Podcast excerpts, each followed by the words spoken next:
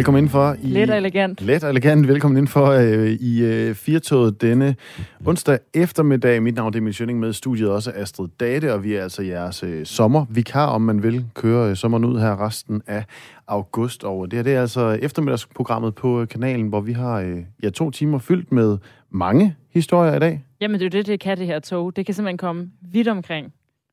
Og vi, Vi- Ja, ja, løs. Blandt andet øh, snakke lidt om øh, de her øh, skovbrænde. Altså nu, øh, klima øh, har jo fyldt meget den her uge med den nye rapport fra FN's klimapanel, men øh, vi ser jo også rigtig tit historierne om konsekvenserne, og noget af det, der foregår lige nu, er altså de her øh, store skovbrænde i Sydeuropa.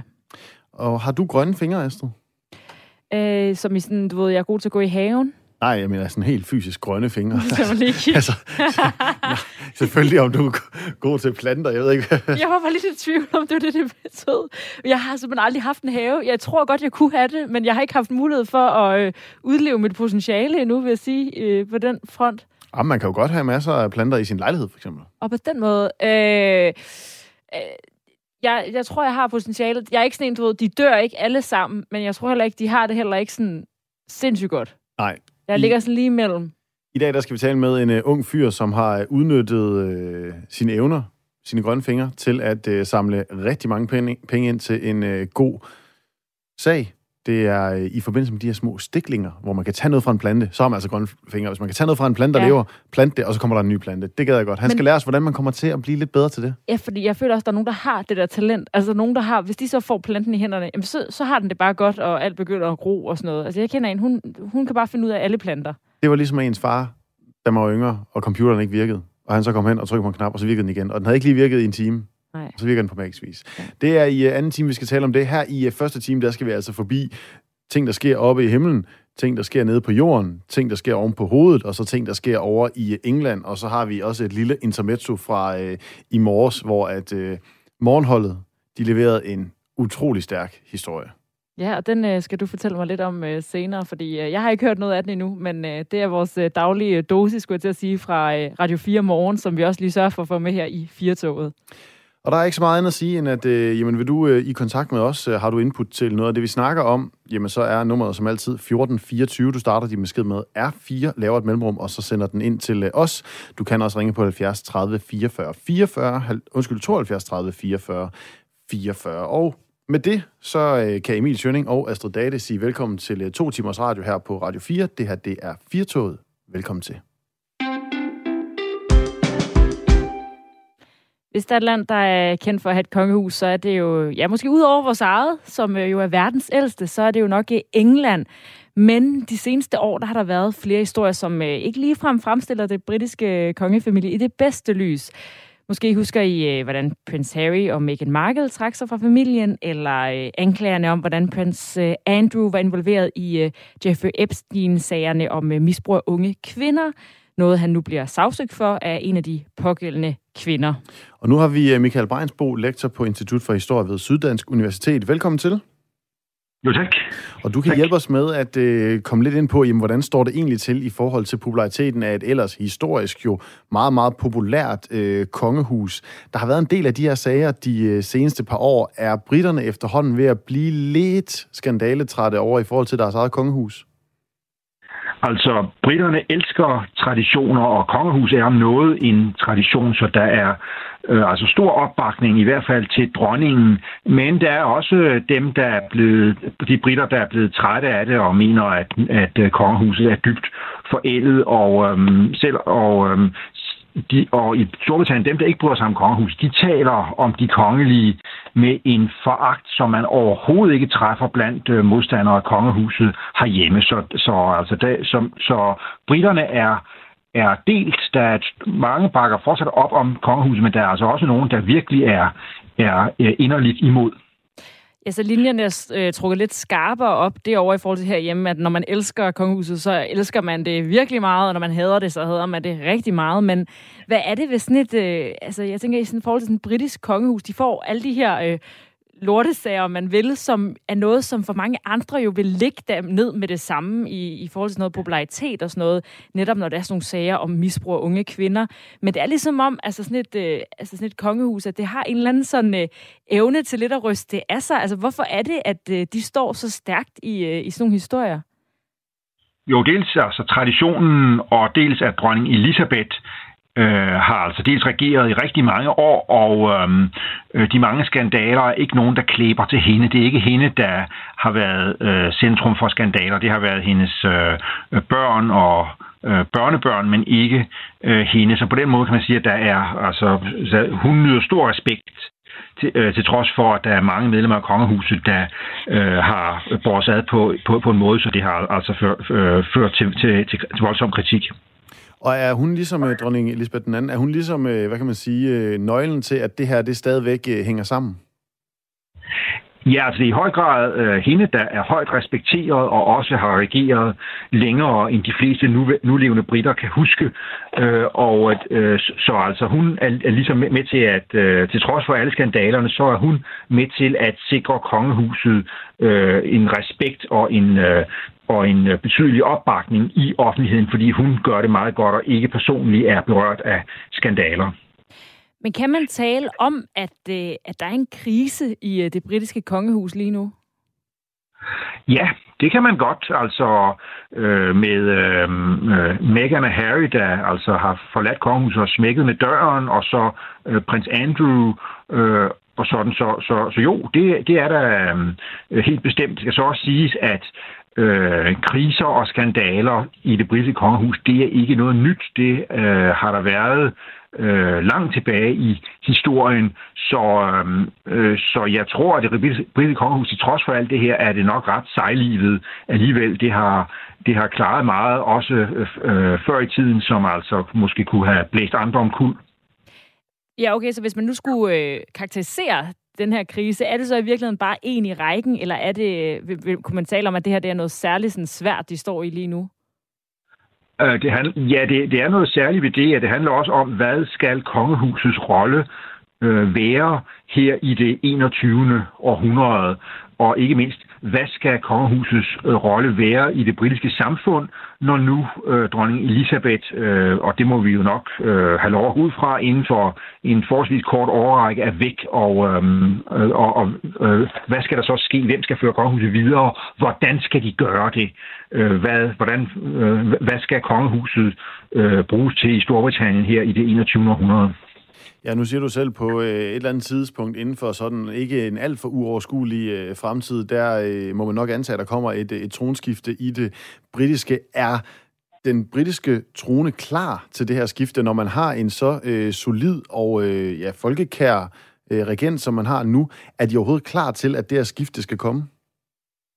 Øhm, Altså, det kan man næppe være klar til, men man må altså også sige, at øh, det kræver noget at skulle følge efter Elisabeth, der har regeret så længe og har øh, gjort det så godt og er så højt respekteret. Altså, das, og øh, så vil det også være problemet, at den næste konge, altså konge, det bliver Charles, og han fylder 73 senere i år, så det vil sige, at han er en overgangsfigur. Så det gør måske også, at det kan blive lidt usikkert, hvad monarkiet egentlig øh, er for noget, og hvad det skal, fordi der så kommer en overgangsfigur, som, øh, øh, som vi godt ved, øh, altså ikke vi kommer til at regere så længe som Elisabeth i hvert fald.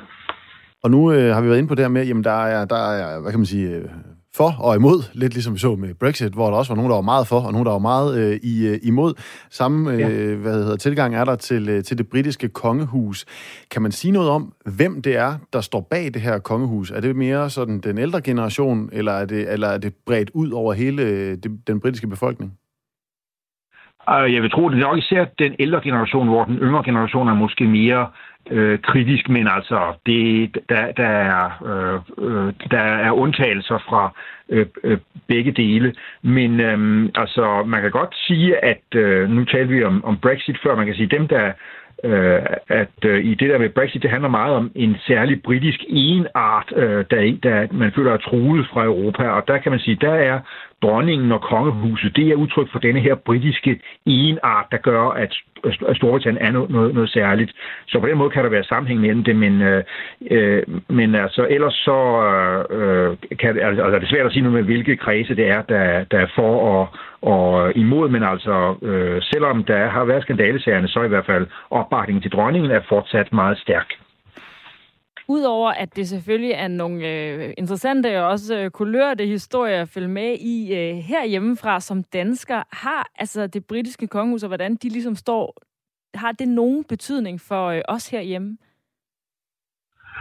Ja, altså man sammenligner selvfølgelig øh, kongehus nok kan sige, at det danske kongehus er slet ikke øh, tilnærmelsesvis så skandaleramt øh, og, og slet ikke så forhat øh, end ikke blandt republikanere i Danmark, som øh, det, det britiske, men selvfølgelig kigger man derover og måske også siger, for eksempel der med øh, øh, de mange yngre øh, kongelige børn, der ikke har udsigt til at arve tronen, der vil man sige, hvad øh, skal de egentlig gøre, og kan det være meningen, at de skal forsørges af en offentlig kasse, eller bør de ikke selv finde et arbejde og, og, og altså kunne forsørge sig selv? Øh, så det øh, øh, så, så, så, så det er jo et eksempel på, at man så har sagt, altså det er for meget, altså det, det kan skade kongehus ansigelse, at der går så mange rundt og får en masse penge uden at gøre noget til gengæld for det, og øh, tilsvarende så kan det jo også være, at der kan være, man kan, man kan vide, måske hvem ved, måske smitter øh, Harry som Megans eksempel blandt andre yngre kongelige medlemmer og siger, vi vil altså, det her, det gider vi altså ikke være, være med, med øh, til det her royale cirkus. Vi melder os ud af det, og vil simpelthen bare,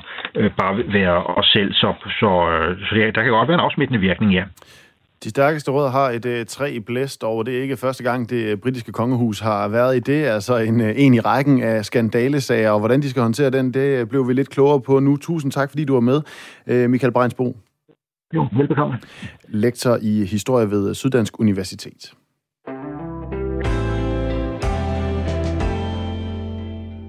Hvert år der mister folk i hele Danmark ufrivilligt håret, for eksempel som øh, led i en øh, kraftbehandling med kemoterapi, og derfor besluttede frisørindehaver Lise Toftil for et par år siden at starte projektet Love is in the Hair, som gjorde det muligt, at man øh, kan give sit hår væk som en hårdonation, der bliver brugt til at lave parrykker. Velkommen til programmet, Lise Toftil. Mange tak. Under den øh, lange coronanedlukning, hvor øh, frisørerne var lukket, blev der ikke doneret så meget hår, som der plejer, men nu står der øh, igen kasser stablet med hår på øh, kontoret i, øh, i Aalborg. Hvordan opstod den her idé til at lave et projekt for hårdonation? Jamen, det opstod faktisk lidt ved en tilfældighed, vil jeg sige. Øh, det var tilbage i 2015, øh, og vi konstaterede heroppe øh, i vores forretning i Aalborg, at vi helt automatisk egentlig sådan fik tilsendt hestehaler og flætninger. Folk tænkte sådan lidt, jamen hvis vi skal sende dem et sted hen, så skal de nok her herop. Og, og det kom de. Øh, og så på et tidspunkt så havde vi simpelthen så mange, at vi tænkte, jamen det bliver vi jo nødt til at på en eller anden måde at gøre noget ved. Øh, og så formaliserede vi det lidt og talte lidt op, og vi havde faktisk lige pludselig et kæmpe bord fyldt med dem. Og så tænkte vi simpelthen, det her, det, øh, det kalder på os. Hvis der er nogen, der skal kunne gøre det, så er det os. Og på den måde startede det faktisk, ja. Og, og, og, og hvordan, altså, hvordan kan man... Altså, hvad for noget hår er det, skal man bruge? Altså, nu siger du, I, I fik tilsendt hestehaler. Det lyder nærmest sådan helt øh, sådan rockeragtigt bare med hår, hvor man lige får tilsendt en finger eller et eller andet. Altså, der er jo ikke... Ja. Når jeg bliver klippet, nu er jeg ikke sådan sindssygt langhåret, så er der jo ikke meget hår, der nej, kommer tilbage. Skal man ligesom nærmest selv tage, tage hele hårpragten af, før det kan bruges til noget som helst? Nej, det, det skal man ikke, men der er selvfølgelig nogle krav øh, for, at vi kan bruge donationshåret, for at det, det er egnet øh, til videre produktion til parrykker. Der er nogle krav til længden. Vi beder om meget gerne minimum 25 cm, meget gerne længere, så der skal selvfølgelig være en snas at kunne klippe af. Og så skal håret også være ubehandlet. Øh, det, og det betyder, at de aldrig må have været farvet, øh, permanentet, for lyse striber osv. Øh, så det er jo mennesker, som øh, enten er helt lavpraktiske og pragmatiske årsager, siger, nu har, jeg, skal jeg simpelthen af med alt det her garn, for jeg har for meget, nu begynder det sådan at irritere mig lidt. Øh, og når jeg alligevel skal have klippet en stor snas af, hvorfor så fejle det op og smide det i skraldespanden? Jeg kan lige så godt sende det videre, så det kan gøre gavn. Øh, og så er der også rigtig mange, som, som, som, øh, som gør det her som et, altså, som et projekt. Lad håret gro, og når det har nået de der 25-30 cm, så er de klar til at sende det afsted. Så det også har været en, et projekt, man har arbejdet hen mod. Så der skal være en, en, god, en god portion, ja. Og hvor mange gør det her? Hvor mange øh, giver deres hår øh, til det her øh, hårdonationsprojekt hos jer? Jamen, det er jo øh, vokset eksplosivt fra, at vi startede med sådan at få en, en, en flætning eller en hestehale øh, pakket fint ind med sløjfer omkring sådan sporadisk her og der. Så lavede vi lige en statistik her efter øh, coronaen, hvor der så selvfølgelig er en naturlig årsag kom rigtig meget hår. Og der ramte vi sådan, rammer vi sådan gennemsnitligt 400 hårdonationer per måned. Det, det lyder, synes jeg, helt vildt øh, meget. Ved I noget om, hvorfor ja. de her mennesker, de øh, vælger at, at donere deres hår? Ja, Øh, det ved vi, fordi at folk de, øh, nærmest næsten altid øh, vedlægger en eller anden lille hilsen eller besked, eller kommer ind og afleverer det personligt og forklarer det. Men oftest er det, for, altså de fleste sender det ind til os. Og der står der en lille, øh, det, det kan være en personlig historie, der ligger bag. Det kan jo selvfølgelig tit være omkring øh, en, en, en historie, som, som vedkommer det, at en, en, øh, en familiemedlem har været ramt af kræft, øh, og så vil man gerne på en eller anden måde give noget tilbage. Øh, og, og så, det, så der ligger en personlig historie bag. Øh, og, og, og det vil sige, det er, øh, det, det, det er den hyppigste årsag, det er, at man har en eller anden personlig øh, historie, som gør, at man har taget øh, den her beslutning. Og så er der jo så de andre, som jeg også nævnte, som siger, jamen, hvor er det dog fantastisk, at man også kan bruge hår til noget, i stedet for bare at fejre det op og smide det væk. Det er jo meget fint i tråd med sådan, som vi ellers navigerer i samfundet i dag, at vi genbruger alt, øh, og vi recycler alt. Altså, vi gør det med tøj, vi gør det med mad, og vi, altså, vi, vi forsøger at bruge så mange øh, ting som overhovedet muligt til noget fornuftigt. Det er jo også en del af det. Og, og nu siger du selv det her med genbrug og sådan noget. Altså, man er begyndt at lave mange ting, der, der, der, der er imiteret læder. Der er sådan noget fake fur, så man ikke skal slå dyr ihjel ja. for at kunne få, hvad hedder det, pels på, på sit tøj ja. og sådan noget. Ja. Hvorfor skal man bruge rigtig hår til at lave en par ryg? Hvorfor ikke bare øh, altså, lave den ud af et eller andet, der, der, der er lavet i, i en eller anden fabrik et eller andet sted ude i Kina ja. måske? Ja, Altså, æggeholdsfolker bliver også lavet på øh, fabrikker i Kina. Det, det, for lige, det gør de også. Men, men man siger, der findes jo stadigvæk, øh, og har i mange år altid øh, været på markedet, altså parrykker, som lavet af det, der hedder fiberhår. Det er jo øh, en fiber, som er udviklet til det her formål, som skal forsøge at ligne øh, et menneskehår mest muligt. Øh, vi taler ikke akryl og plastik og sådan noget, men det er en kunstig fiber. Og dem har vi stadigvæk brug for, fordi de kan bestemt også noget, og der er heller slet ikke nok ægte hår på markedet til, at vi ligesom vil kunne erstatte det hele med det. Men det at kunne fremstille parrykker i ægte hår, øh, det, det, det betyder rigtig, rigtig meget for kvaliteten. Øh, for det første for kvaliteten af det produkt, de mennesker modtager, som savner øh, deres eget hår. Og, øh, og det betyder også rigtig meget for den måde, man, man, siger, man bruger sit alternative hår på sin, sin peruk eller sin overdel. Det er en væsentlig øh, mere, hvad skal man sige, autentisk, og det er, øh, man kan man får en frihed i forhold til at kunne nogle ting med den her peruk, fordi den kan lige pludselig øh, tåle farve og øh, glatte jern og alle de forskellige ting, som en fiberhårsperuk ikke kan. Dermed ikke sagt, at en fiberhårsperuk er dårlig. Øh, det kan bare nogle andre ting. Men det her, det er jo, øh, altså, det, det er jo ønskescenariet for rigtig mange mennesker, som savner deres eget hår. Det er at få indtryk i ægte hår. Ja, det kan de jo gøre af forskellige årsager. For eksempel øh, ja. kræft, som du nævner. Der er også øh, sygdom, hvor man mister sådan lidt øh, pletter af hår, og hvor det giver bedre mening. Og, og Alopecia, ja. Det, ja. ja, ja. Men, og, men hvad er det, nu oplever du det er jo tæt på, hvad betyder det, det her med at have hår? Altså, hvad er det for en øh, personlig betydning, det har at have hår, eller en øh, paryk, der ligner naturligt? Det, altså, det, spørger du om det med at have en paryk, eller det med at mangle hår, eller, altså, eller hvad? Øh, bare det med at have hår, altså sådan det der med, hvad det, ja, hvad det betyder ja. for en? Ja, altså det, øh, det vi hører, som de mennesker, som hjælper os, fortæller, det er, at det gør jo noget ved et menneske at være i verden øh, og se en lille smule anderledes ud. Så hvis man går rundt i øh, uden, uden hår, øh, så, så, så, så gør det en lille smule ved den måde, man er i verden på. Fordi det er øh, stadigvæk øh, stigmatiserende. Øh, om man vil det eller ej, så er hår jo en, en del. Det er ikke det vigtigste, og det er ikke livsnødvendigt, men det er en stor del af vores identitet og hvem vi er. Og når man vælger at sige, øh, ja, jeg, jeg vil bruge en peruk, det kan være, man vil bruge den hele tiden, det kan være, at man bare vil bruge den øh, over for nogen en gang imellem, så er det klart, at det, det produkt, man vælger, som skal genskabe det, man har mistet, der er det øh, ultimativt vigtigt, at det er så naturligt og vellignende som overhovedet muligt. Ellers så kan man jo næsten lige så godt lade være. så for de mennesker, der, der siger, jeg vil gerne, øh, jeg vil gerne øh, bruge muligheden for øh, at bruge noget nyt hår, når nu mit eget hår ligesom ikke er her. Så er det klart, at det, det valg, man så træffer, det, øh, det skal jo ligne så meget som overhovedet muligt. Der kan ægte hår jo altså noget, og det kan give noget tilbage til de her mennesker.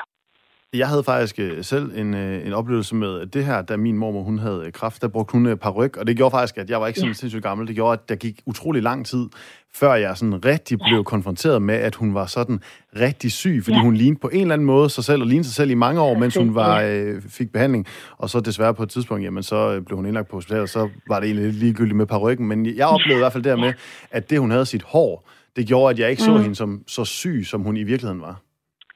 Præcis, og det tror jeg jo også, at man som menneske jo altid har brug for, uanset årsagen til hårdtabet. Ikke også? Det kan være øh, et midlertidigt hårdtab i forbindelse med en kraftbehandling, og det kan også være et vejet hårdtab, som bliver en livspræmis, man skal, man skal, man skal affinde sig med fra sig sin dage, hvis det for eksempel er alopecia. Øh, men, men det betyder noget for os for omgivelser, som du siger. Men jeg tror, vi alle sammen som mennesker har lidt brug for, eller har meget brug for, en gang imellem at kunne få en, jeg kender det sådan lidt en time out, og sige, fordi man kigger sig i spejlet og bliver, det tror jeg mange, så bliver man konstant mindet om det her, den her præmis, man nu er blevet sat i, om det er midlertidigt eller vejet.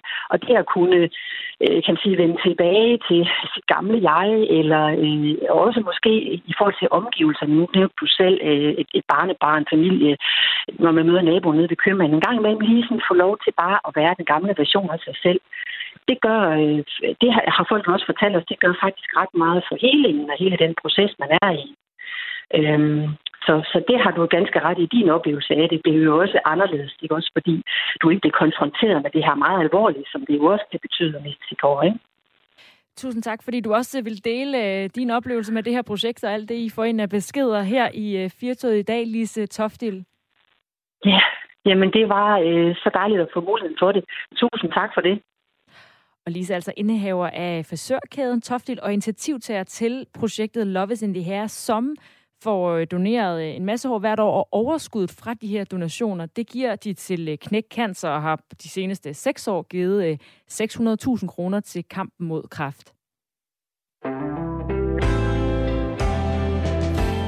Måske er du ikke en øh, early bird, altså står øh, tidligt op, og hvis det er tilfældet, at du ikke er det, jamen, så bliver der så snydt for en øh, fantastisk historie i morges, og det kan vi simpelthen ikke acceptere her på Firtoget.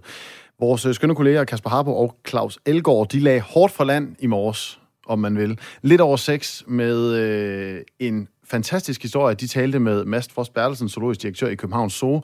Og altså, jeg vil faktisk ikke sige så meget mere, end jeg vil bare sige, take it away, Claus Elgård. De fleste kender nok, eller helt sikkert kan man sige, historien om blomsten og bien. Men for nogle dyrearter, dyrearter hedder, er det lidt mere avanceret og formere sig. Det gælder blandt andet for myrepindsvinet, der privat lever i Guinea, på Tasmanien og i Australien. Fordi australske forskere har nemlig fundet ud af, og hold nu godt fast, hvorfor myrepindsvinet har en penis, der er udstyret med fire penishoveder. Og det viser sig, har man så også undersøgt, at myrepindsvinet nærmest har to peniser, som på en måde er, skal vi sige, smeltet sammen. Det lyder ikke helt ret.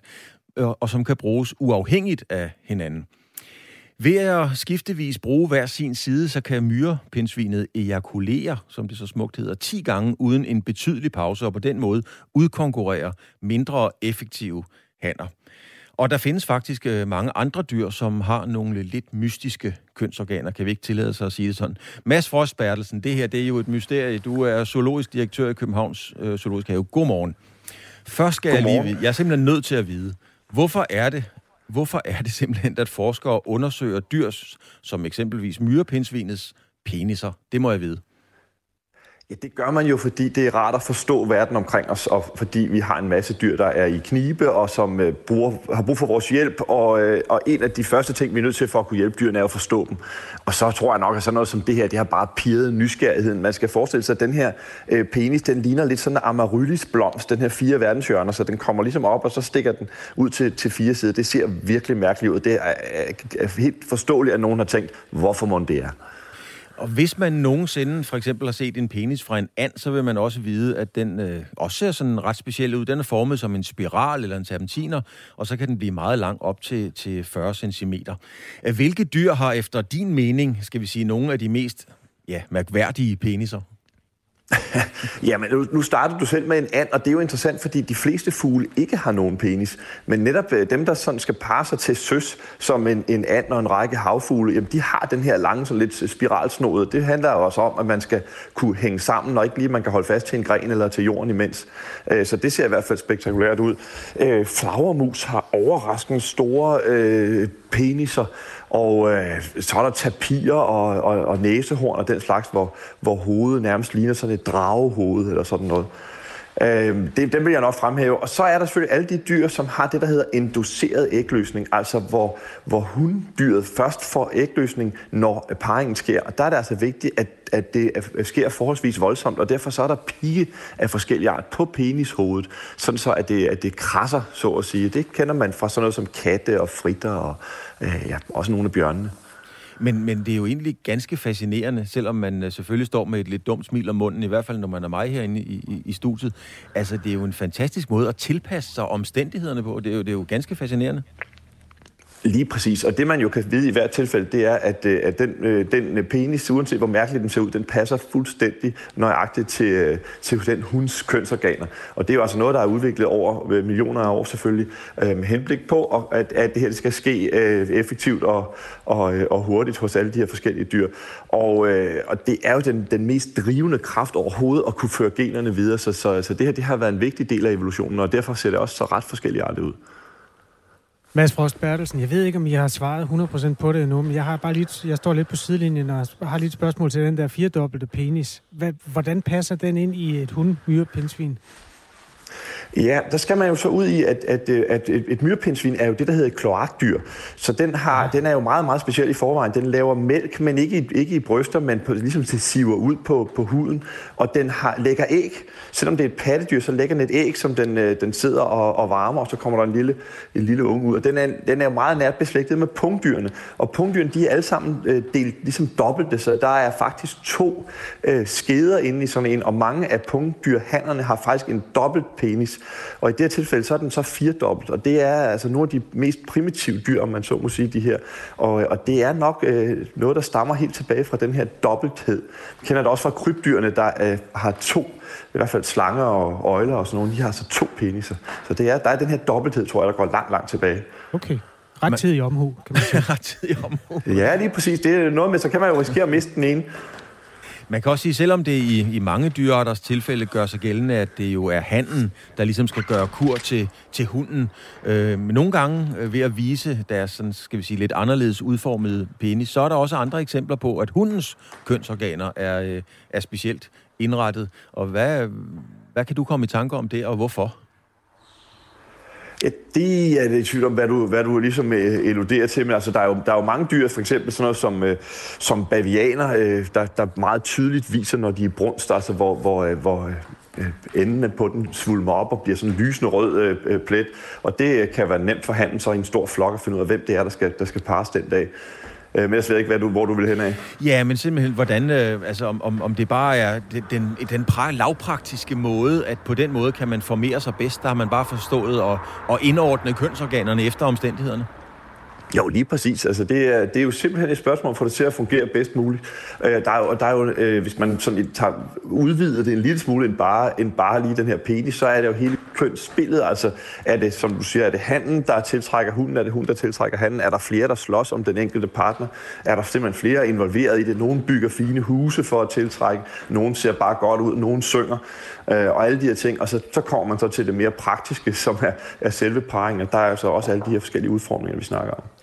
Mads Frost Bertelsen, øh, vi, som mennesker vil vi jo gerne hæve det, at vi er noget klogere end dyrene, men lige præcis i denne her, skal vi sige, sammenhæng, er, er, er mennesket så bare bagud i forhold til evolutionen? Kunne vi lære noget af alt det her i forhold til dyrene? Altså nu er mennesker jo øh, sørgeligt gode til at formere sig. Hvis man ser på, hvad, hvad den her verden øh, øh, øh står i, øh, ud over for problemer, så er de fleste af dem jo desværre skabt af, der er for mange mennesker. Så man må sige, at den penis, vi er udstyret med, den er jo øh, øh, ganske effektiv til det, som den gør. Men generelt så kan vi lære meget af, af at, at studere dyrene på alle mulige fronter. Og, øh, og, og vel også på den her på, i, i forskellige øh, niveauer. Og hvis man kigger på den her evolution, hvor, altså hvor lang tid tager sådan noget? Lad os nu sige, at øh, nu taler vi om, om, øh, om vores penis. Hvor, hvor lang tid ville der gå, inden der kunne ses eller øh, observeres en ændring? Altså, det går meget, meget langsomt. Det, det der er med evolution, det er jo, at det går over, øh, over millioner af år. Så, så myrpindsvinet er jo spaltet ud fra... Øh, fra punktdyrene for adskillige millioner år siden, og, og vi er selv øh, gradvist kommet, kommet til senere. Så de her ting, det sker uendelig langsomt, men, øh, men det sker også uundgåeligt, og selvom vi ikke kan se det på os selv i dag, så er der jo stadigvæk en evolution i gang, selvom at der ikke er så meget øh, survival og ved, og ved fittest i, øh, i, i det, det vestlige verden i hvert fald i dag. Og her var det altså vores øh, kolleger Claus Elgaard og Kasper Harbro fra Radio 4 Morgen, der talte med Mads Frost Bertelsen, zoologisk direktør i København Zoo, altså her med en opfordring. Det gælder om at stå tidligt op, man ved ikke, hvad man går glip af i Radio 4 morgen. Nå, her var der ikke en, øh, ikke en jingle. Den kommer her. Ja, så fik øh, dansk fodbolds sæbeopera sin øh, forløbige afslutning. Vi har også talt lidt om det her i øh, Firtoget hele den her sag, der har været i øh, divisionsklubben i Esbjerg, fodboldklubben, hvor øh, den tyske træner Peter Hibala, han øh, kom i øh, kæmpe modvind hos øh, spillerne, og nu er øh, nyheden så i dag, at øh, den her tyske træner, han forlader klubben i Esbjerg. Og øh, han har været under massivt pres, fordi at spillertruppen den vendte sig imod ham. Der var også et øh, åbent brev, der blev øh, delt ud og øh, anklagede ham for altså alt for grove metoder og nedladende sprogbrug og øh, alt muligt her i, øh, imellem. Hybel han fik dog støtte hos den amerikanske ejer af fodboldklubben Paul Conway, og øh, dermed så så det altså faktisk ud til, at Peter Hybel han havde vundet den her magtkamp, der var mellem ham og øh, spillerne. Nu er det hele så alligevel endt med, at Esbjerg de skal have ny øh, træner, og Peter Hybel han er rejst hjem igen. Og med os nu har vi dig, Ole Brun. Velkommen til. Tak skal du have. Du er journalist hos øh, Jyske Vestkysten har dækket den her øh, sag tæt. Altså efter så langstrakt et forløb og en krig i pressen, og at øh, Hybel altså egentlig ender med at stå som sejrherre. Hvordan kan det så gå til, at nu han så alligevel fortid i klubben? Ja, det, det er han jo, fordi han til sidst ikke kunne modstå det pres, der var på ham fra flere sider. Altså både øh, internt i klubben fra, fra spillertruppen, eller dele af spillertruppen, og så øh, har han ikke sådan følt sig voldsomt velkommen i den her by. Altså vi har i dag øh, kunnet fortælle om, at han er blevet truet med tæsk i øh, Esbjergs indre by, når han har forsøgt at og spiser en frokost, og, han har bare kunne mærke på, på, på stemningen her i byen, at han var ikke nogen populær mand, og samtidig så har han jo haft et fodboldhold, som spiller helt forfærdeligt, og som er ramt af både sygdom og corona og dårlige indkøb og, og voldsom overladning på, spil, på spillerfronten. Så, så han kunne ikke rigtig se nogen mening i at blive her, fordi han synes ikke rigtig, at han havde noget at vinde. Og kom den her øh, nyhed bag på dig? Fordi øh, da vi snakkede sidst, der stod vi jo lidt med en, en hold af spillere, der ikke ville have deres træner, og deres træner, der var sådan, så må I gå, hvor man hvor vi i hvert fald talte om, okay, men hvad, det er jo ikke en løsning i sig selv, hvor man kan sige, der er det her jo alligevel lidt øh, et skridt videre for klubben. Var det her noget, som var en overraskende nyhed for dig, at det så var, at øh, træneren nu siger farvel? Nej, det var det sådan set ikke. Jeg har snakket en del med ham inden for de sidste 14 dage, 3 uger, og jeg har kunne sådan fornemme en tiltagende frustration over det, han jo så også i dag betegner som karaktermor. Han synes jo ikke, om, om ikke uskyldig, så synes han dog, at han er blevet han er blevet udsat for, for en, en hets, som han, øh, som han ikke føler er, er rimelig. Så nej, jeg er, ikke, jeg er egentlig ikke overrasket over, at han, han trækker stikket nu. Øh, det var han allerede ved at gøre for godt og vel en uge siden, efter de har tabt 3-1 hjemme til Helsingør. Der bliver han så overtalt af, af både Paul Conway og så også Rafael van der Fart, som skulle være hans nye assistenttræner. Så, så øh, der har været gode kræfter i gang for, eller det ved jeg ikke, om der er måske også nogen, der synes, at Jesper, det har været onde kræfter i gang for at, at beholde ham i klubben, men, øh, men til sidst så, så kunne han altså ikke se, øh, så kunne han ikke se noget formål med det.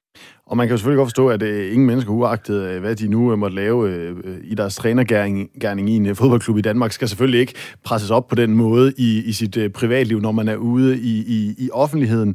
Altså, der er jo blevet gjort nogle ting for at forsøge at løse det her. Du siger selv, Rafael van der Fart kommer ind, altså den her øh, hollandske legende, som øh, har spillet i masser af store klubber og VM og alt muligt, kommer ind og skulle ligesom være assistenttræner. Paul Conway har stået bag ham. Det er alligevel ikke lykkes, og det var jo også et projekt for Paul Conway, altså den amerikanske ejer, med at sige, ved I hvad, jeg står bag min træner, og hvis der er nogen af jer spillere, der nu har været ude og øh, på en eller anden måde været lidt illoyale og, og komme med det her øh, brev, hvis der er nogen af jer, der ikke vil være i klubben længere, så opsiger vi bare jeres kontrakt. Det er fint nok, det kan vi godt blive øh, enige om.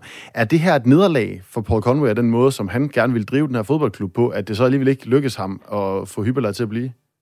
Det er jo et gigantisk nederlag for Paul Conway og de amerikanske ejere. De har ansat en mand i en nøglefunktion, som må sige op efter syv uger. Det kan ikke tolkes på andre måder at, øh, at de ikke var klar til at tage afsked med ham, og at de ville holde fast i ham for enhver pris. Det, det var ret åbenlyst, også fordi øh, med det brev, som du selv omtalte, øh, der, der blev han, der blev Paul Conway bare endnu mere stålsat på, at det skal i hvert fald ikke være spilleren, der bestemmer, hvem der skal være træner i Esbjerg. Så de har holdt fast i ham meget, meget, meget længe. De skulle have tabt rigtig mange kampe, før han var blevet fyret.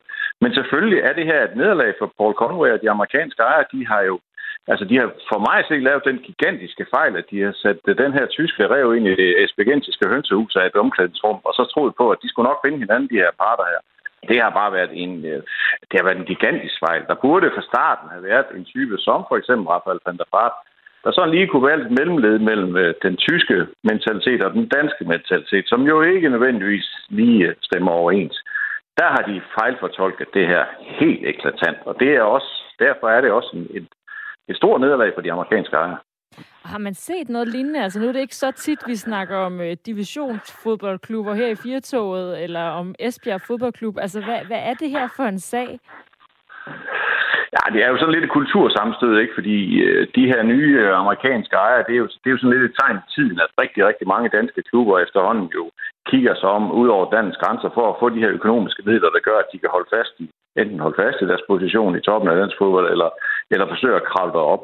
Og der er det her i hvert fald et skoleeksempel på, at, at det her det er ikke en måde at gøre det på. Det her det er ikke en måde at bare trumle ind i byen og sige, at vi gør det her på vores egen måde. Vi indsætter en mand, som jo åbenlyst ikke passede ind øh, til forholdene, og, øh, og hvis I er utilfredse, så, så fyrer vi bare øh, ja, stort set alle dem, der er utilfredse. Altså, det er jo ikke en måde at gøre det på, så derfor så er det her jo, det er jo et skoleeksempel på, hvordan man som ny aktionær og ny ejer af en fodboldklub i hvert fald ikke skal til sig.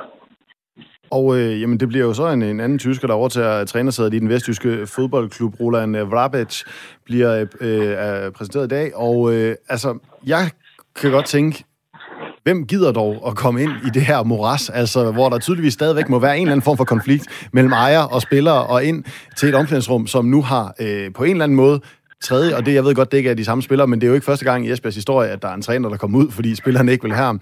Det virker altså ikke som verdens mest attraktive job at skulle være fodboldtræner ude i Esbjerg.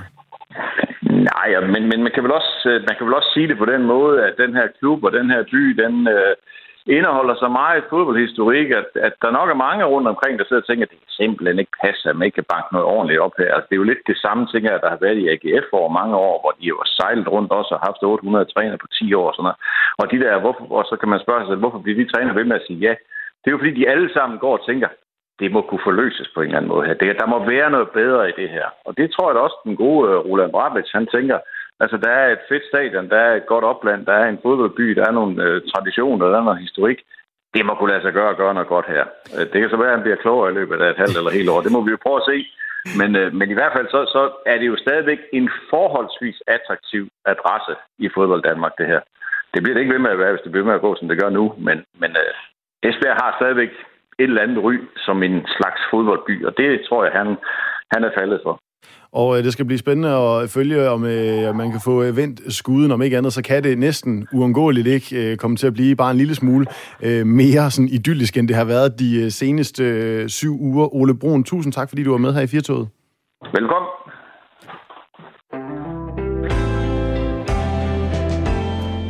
Ole Brun, som altså er journalist øh, på Jyske Vestkysten, og vi må se, om øh, historien den slutter her, eller om vi skal have Ole Brun med igen. Ja, det er jo ikke utænkeligt, at det øh, kommer til, til at ske. Jeg vil lige minde om, at hvis man har fat i os, eller komme med et input til noget af det, vi skriver, eller ikke skriver, det er noget, det I skriver, men noget af det, vi taler om, hvis du har noget at skrive ind til det, jamen så er nummeret 1424, du starter din besked med R4, laver et øh, mellemrum, og så sender beskeden ind til, øh, til os. Før sommeren, der talte vi her i øh, Firtoget med Carlos Villau Lassen. Han er øh, direktør i Feriehusudlejernes brancheorganisation. Og da vi talte med ham før sommeren, der så det meget sort ud. Grænserne ud af landet var begyndt at åbne, så øh, danskerne de begyndte at afbestille deres øh, feriehuse, de ellers havde booket.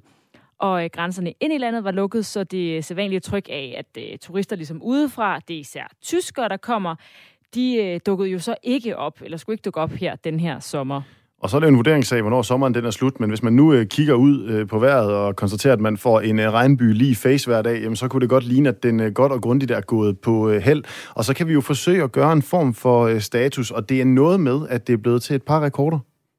Ja, fordi øh, vi kan altså endnu, endnu en gang byde velkommen til direktør i Fehus Udlejernes brancheorganisation, Carlos øh, Villau Lassen. Velkommen til. Tak for det. Er det så gået øh, så sort, som øh, du frygtede? Ja, men det har været en gyser øh, for dansk turisme og dansk værhusudlejning, og gudskelov nej. Altså, timeglasset var begyndt at rende, fordi øh, vi ikke kunne få tyskerne i landet. De begyndte at aflyse, og danskerne begyndte så også at aflyse, at de fik lov at tage sydover.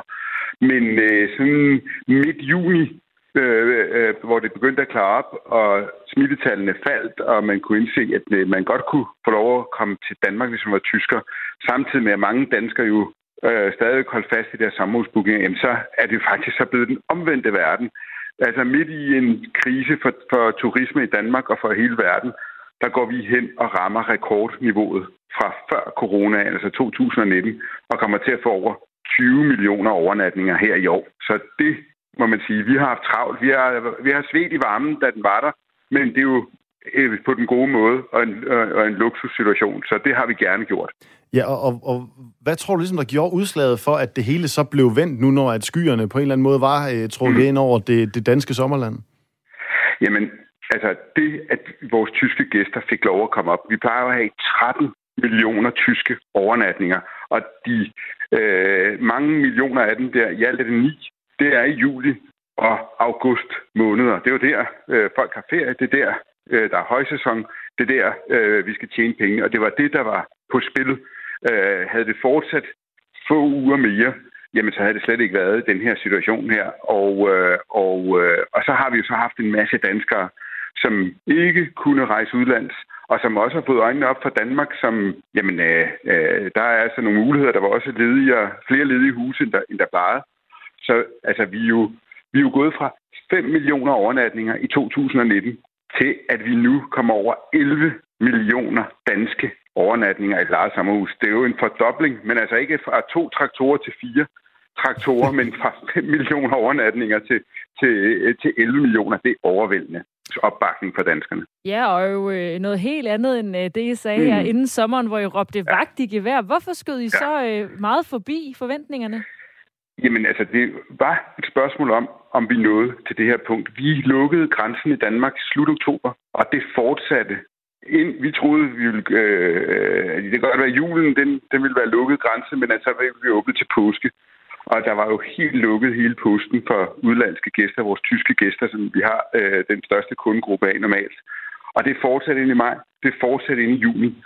Så vi stod altså lige på kanten til, øh, at øh, juli og august gik i vasken. Samtidig med, at danskerne så øh, jo øh, kunne rejse andre steder hen. Jamen, øh, var vi gået mange uger frem, jamen så kunne vi jo ikke erstatte juli og august med, øh, med det grå vejr, vi får, når vi kommer til september, oktober, og november.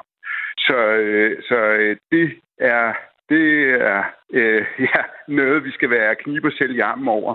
Og så også den her overvældende interesse fra danskerne. Det er jo som om, at øh, danskerne har fået øjnene op for, at det, ligesom med landbruget, at vi sender det gode smør ud og den gode bacon, øh, og så, så tager vi resterne. Jamen, øh, vi har et fantastisk turistprodukt i Danmark, og, og alle dem, der har været ude og prøve det, de kommer også igen næste år. Jamen, er du, er du sikker på det? Øh, fordi at øh, man kan sige, mm. jeg har også været ude og kigge øh, på sommerhus. Jeg har også holdt ferie i danske sommerhus. Jeg kan til gengæld mm. også mærke, at nu jeg skal have mit andet stik i morgen. Jeg har en eller anden forventning om, nu bliver det hele forhåbentlig snart bedre. Og så er der bare bygget sådan en kæmpe bucket list op af steder ude i verden, jeg skal flyve til de, de næste mange år. Altså, kunne man ikke godt frygte, at nu vil danskerne brodere med bare ud af landet igen, når de øh, lidt lettere i hvert fald kan komme på ferie? Ud og rejse, det trænger vi vel alle sammen til. Også uden det der med, øh, at vi skal have alle mulige pas og coronarestriktioner, men at vi kan komme ud og opleve tingene. Og det mener vi også, vores kolleger i rejsebyråerne, dem under vi virkelig også, at de kan komme tilbage på sporet. Men jeg, vi tror, der er plads til begge dele. Øh, der er plads til en uges øh, ferie i et sommerhus. Også her i efterårsferien kan vi se stor efterspørgsel. Og så skal vi også i den grad ned og steges i solen, eller øh, ud og stå på ski forhåbentlig efter to skisæsoner, der har været lukket. Så, så det går selvfølgelig begge veje, og en af grundene til, at det faktisk også ser så flot ud i år, er jo faktisk en, altså i 10.000 vis af tilgodebeviser, som vi udstedte tilbage øh, sidste år, da øh, man lukkede ned fra den første coronabølge, så sagde vi til tyskerne, I kan desværre ikke komme, vi vil gerne øh, være hjælpsomme, så I kan få en øh, voucher, en øh, tilgodebevis, og så kan I booke senere. Det er nogle af de bookinger, vi ser nu her til september, oktober, november. Det er faktisk nogen, der bookede sommerhus i Danmark i 2019, og som så øh, øh, tog en senere booking. Dem får vi jo heller ikke næste år. Men, øh, men, øh, men vi skal være glade. Øh, dansk feriehusudlejning skaber tusindvis af arbejdspladser, og det er et dejligt luksusproblem, at vi mangler arbejdskraft. Det er også et issue, men, øh, men, øh, men det er bedre at være der, end at have en lukket forretning, lukkede landdistrikter. Det, sådan er det ikke. Det er glade turister og et godt produkt, så, så vi er helt fortrøstningsfulde også til næste år. Mange tak øh, til dig, direktør i Færhusudlejernes brancheorganisation, Carlos øh, Villau Lassen, for den her ja, opløftende status øh, her, hvor ja. sommeren er ved at gå på held. Tak for det. I lige måde, tak.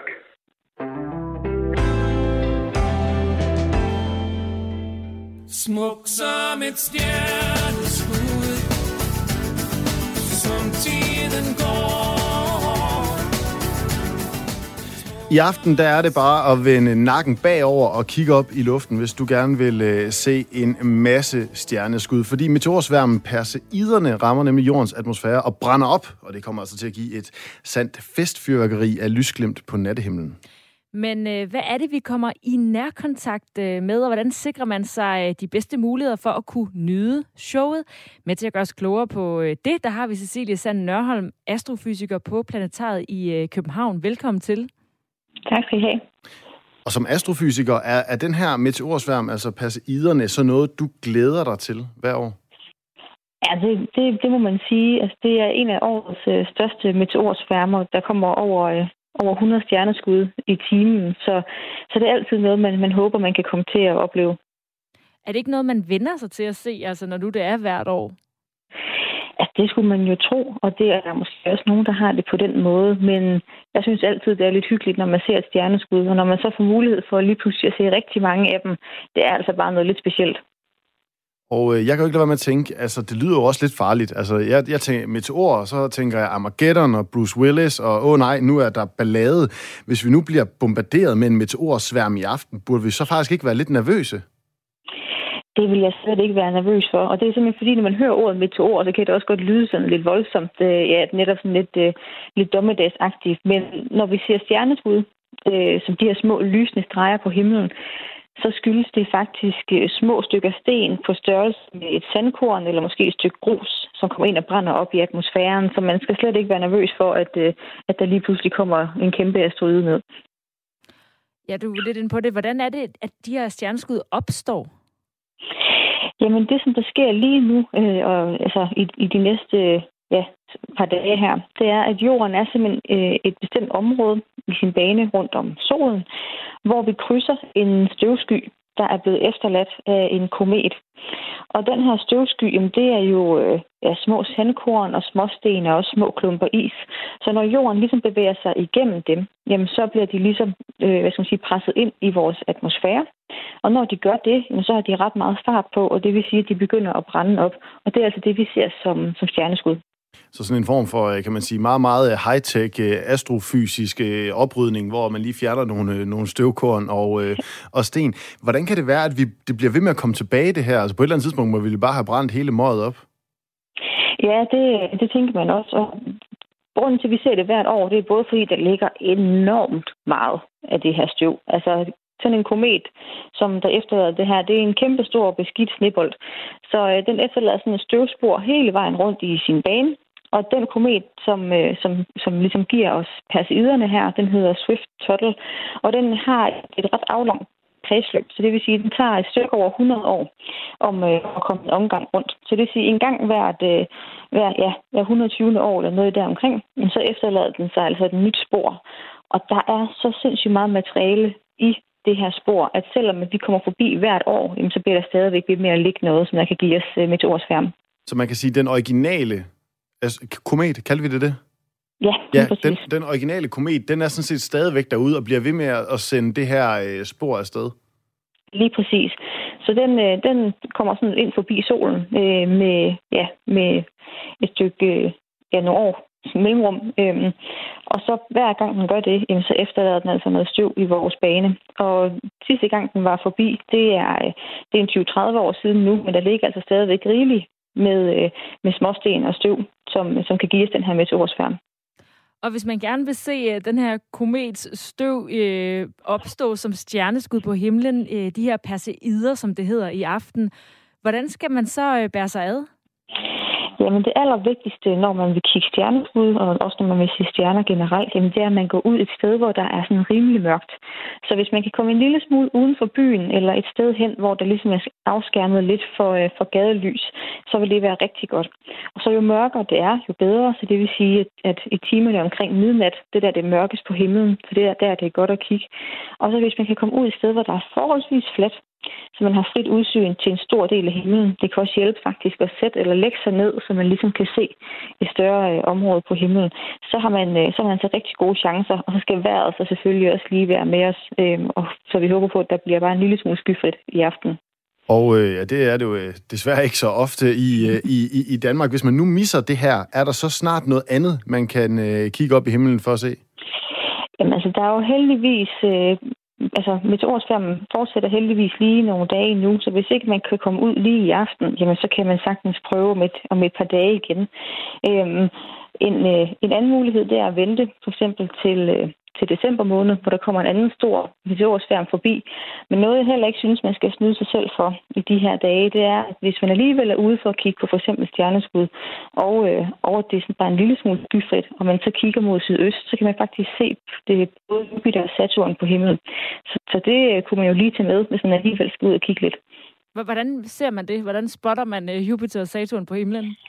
Jamen, de, øh, de ligner egentlig to meget, meget klare stjerner. Øh, Jupiter, den er næsten ikke til at tage fejl af, fordi den lyser meget kraftigt op øh, på himlen. Og det er altså, fordi det er jo planeter i vores solsystem, som ligger noget tættere på, end, øh, end de stjerner, vi kan se. Så derfor lyser de lidt kraftigere op. På øh, sms'en øh, 1424, hvor man altså altid kan skrive ind til os øh, R4 Mellemrum, der skriver Carsten øh, Yde, at man skal huske, at øh, ønske, når man ser et stjerneskud, så altså, hvis der er nogen, der har en masse ønsker derude, så er det altså bare afsted i aften op til 100 i, i, øh, i, i timen.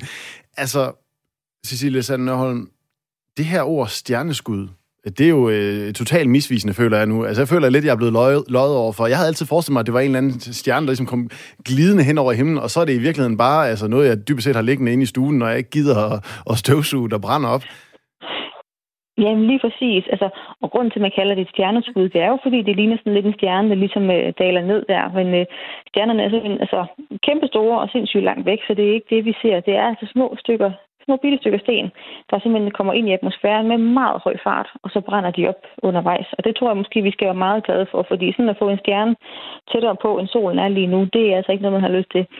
Og så, så er vi ude i Armageddon igen nu. Lige præcis. Okay, Jamen, så er jeg trods alt glad nok for, at uh, den her uh, komet, der kommer forbi sådan, uh, omkring med 120 uh, års mellemrum, bare efterlader sig en lille smule støv, som når jeg går igennem stuen derhjemme. Cecilie Han Nør, uh, Sand Nørholm, astrofysiker på Planetarium i København. Tusind tak, fordi du var med. Tak. Og så er det altså i aften, man kan kigge op, hvis man skal se uh, perseiderne, og uh, ligesom Carsten siger, husk at ønske, så I vågner op til, ja, mere eller mindre hvad alle de har drømt om i morgen tidlig. Og jeg ved, hvad nogen drømmer om i øh, USA, fordi øh, der kan det altså være rigtig svært at få en øh, soft ice på McDonald's. Dem, der hedder McFlurries, som øh, jeg ved, du og jeg øh, godt kan lide at få en gang imellem. Men øh, lige nu der er det altså sådan, at øh, på øh, 13 procent af de 14.000 McDonald's, der ligger i USA, der kan man ikke få en soft ice, fordi maskinen er i stykker.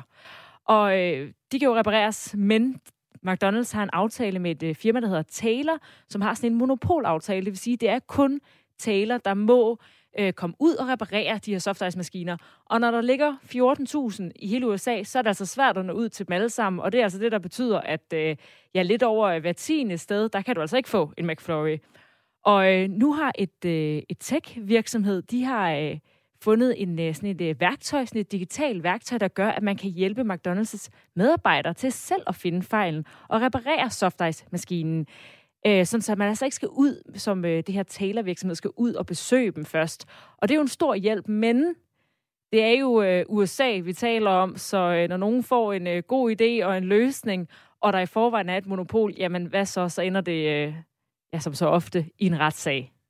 Og altså, jeg har, øh, jeg har stødt på det her med McFlurry og, og i USA før, fordi der gik på et tidspunkt sådan en, altså en helt konspirationsteori om, at, at det bare var folk, der sagde, at de her maskiner ikke virkede, fordi de gad faktisk ikke lave de der skide McFlurry'er. Så folk, de øh, altså blev rasende, og det var på et tidspunkt det, som øh, McDonald's fik flest klager over, at folk simpelthen bare aldrig kunne få lov til at få en øh, McFlurry, og så giver det jo så god mening nu, at øh, det er jo også svært at få, når at, øh, der er ikke nogen, der kan komme og reparere maskinerne.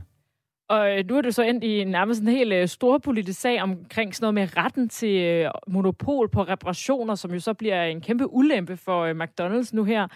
Joe Biden har været ude og opfordre til, at man altså skal fjerne nogle konkurrenceforvridende restriktioner, som ligesom begrænser selvstændige virksomheder og også den her tech-virksomhed i at komme med nogle andre løsninger. Så ja, men indtil nu, så skal man altså være heldig, hvis man skal have en McFlurry på McDonald's i USA.